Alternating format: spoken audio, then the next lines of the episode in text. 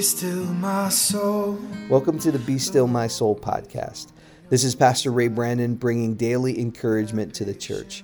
We're in Unit 21, uh, Session 2, Daily Study for the Gospel Project, Luke chapter 4, verses 23 through 27.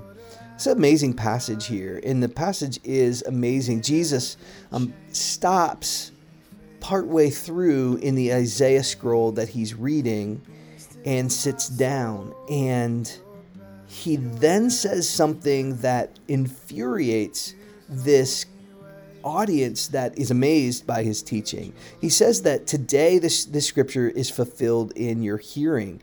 And people marvel at him. Um, they marvel at his words and they say, Isn't this the son of Joseph? We, we know him. And then he says, Doubtless you will quote this proverb to me Physician, heal yourself. What we have heard you did at Capernaum, do here in your hometown as well. And then he goes on to talk about rejection. And this so infuriates them that they actually try to kill Jesus. Well, let's get at the heart of the matter here in um, uh, uh, the scriptures. What Jesus was speaking to was the fact that they believed they knew what they needed. They believed they knew what they needed.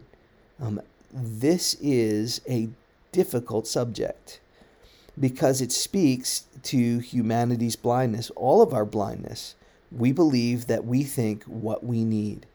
And just think about that. I mean, think about your day that's ahead of you, or maybe the week that's ahead of you. What is it that you need most?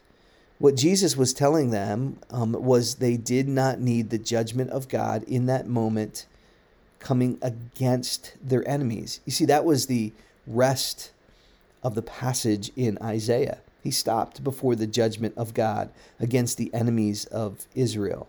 And then he goes on to, to talk about how Israel is rejected.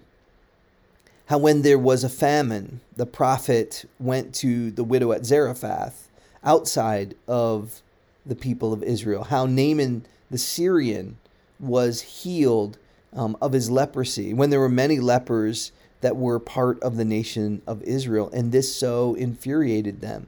Um, they believed they knew what they needed, and here Jesus is using the, their, the scriptures themselves to point out their need, um, that they need to trust in God rather than think they know what is best.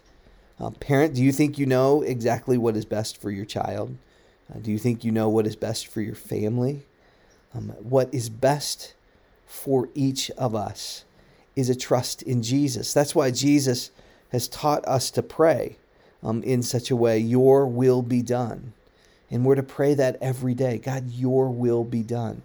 Because He was speaking um, of the cross, He was speaking of what was ahead of Him. That there was, rather than wrath, there was rescue. Um, he knew their need long before they even saw it he was going to the cross to forgive them of the very sins that they were committing in that moment their selfishness, their pride. Um, oftentimes, we encounter people that we can clearly see what their need is, but something has blinded them.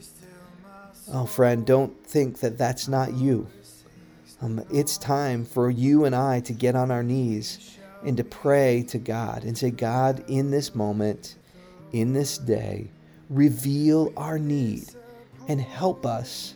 Help us to come to you humbly, willing, and then help us to work with others to do your will so that the world might know who Jesus is.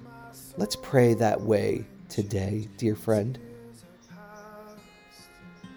All safe and blessed, we shall meet